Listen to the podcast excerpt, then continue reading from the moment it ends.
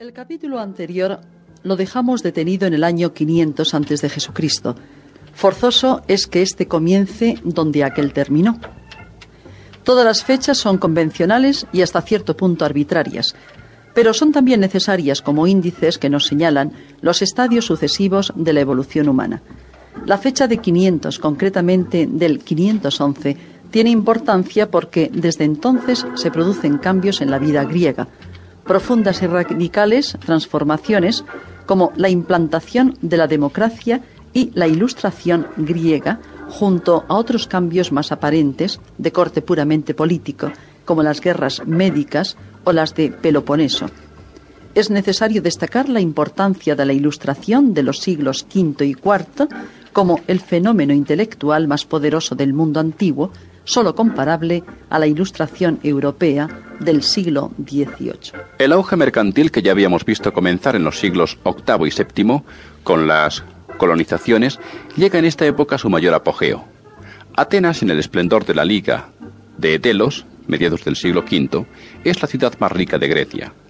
Tenía más de 200.000 habitantes, pero la ciudad era como una gran casa y todos los vecinos se conocían entre sí. Había muchos extranjeros o metecos, la libertad política y social es el rasgo más destacado de la personalidad ateniense. Había desigualdades de fortuna, pero los pobres tuvieron acceso a muchos privilegios en esta época, como formar asociaciones con fines varios al igual que los nobles. El ágora era el centro de la vida ateniense, el oído de Atenas. Y el Pireo, a pocos kilómetros de la polis, era el puerto de Atenas, el lugar por donde entraban todas las noticias y habladurías del mundo mediterráneo, abierto a todas las gentes y todas las ideas. Los atenienses llevan una existencia sobria y austera.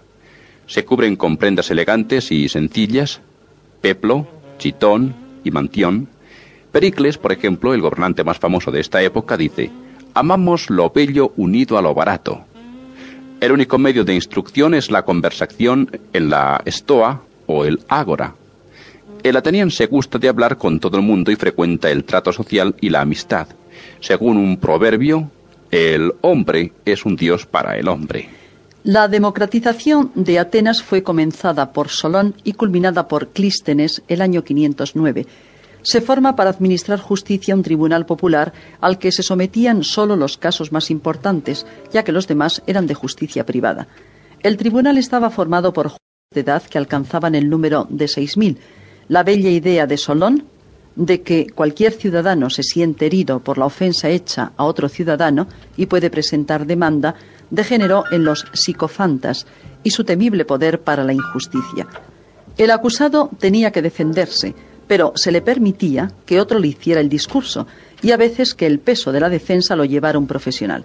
Así, entre psicofantas y sinegoros, oradores profesionales, nació la elocuencia oficial. Los atenienses, en el quinto, tenían a orgullo su buena legislación y Sócrates murió porque no quería empañar el prestigio de las leyes atenienses. Es decir, que el tribunal aristocrático de la época pasada se sustituyó por este democrático que tenía sus defectos y sus ventajas, pero que representaba un progreso en el espíritu de libertad. Claro que no todos los estados tenían esto. Pues aún en esta época sabemos que Esparta se mantuvo aristocrática y con ella muchas otras que, a raíz de su victoria del 404, volvieron a los sistemas aristócratas. Pero persiste la confusión de penas y delitos que no se aclararía hasta los romanos. De este tiempo también es el ostracismo, instituido por Clístenes, y que consistía en que cuando un ciudadano molestaba al Estado, era desterrado por cierto tiempo, sin confiscación de bienes ni mancha en su honor. Este castigo se suprime el 418 por considerarse una medida tiránica. La reforma democrática de Clístenes, del 509, fijó la forma de gobierno ateniense durante el quinto y el cuarto.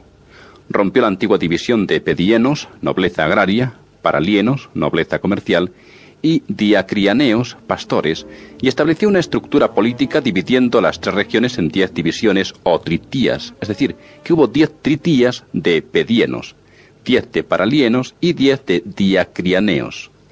Luego sacó por sorteo tres de estas treinta tritías y formó una filé, o sea que estas nuevas filés estaban compuestas por una tritía de pedienos otra de paralienos y otra de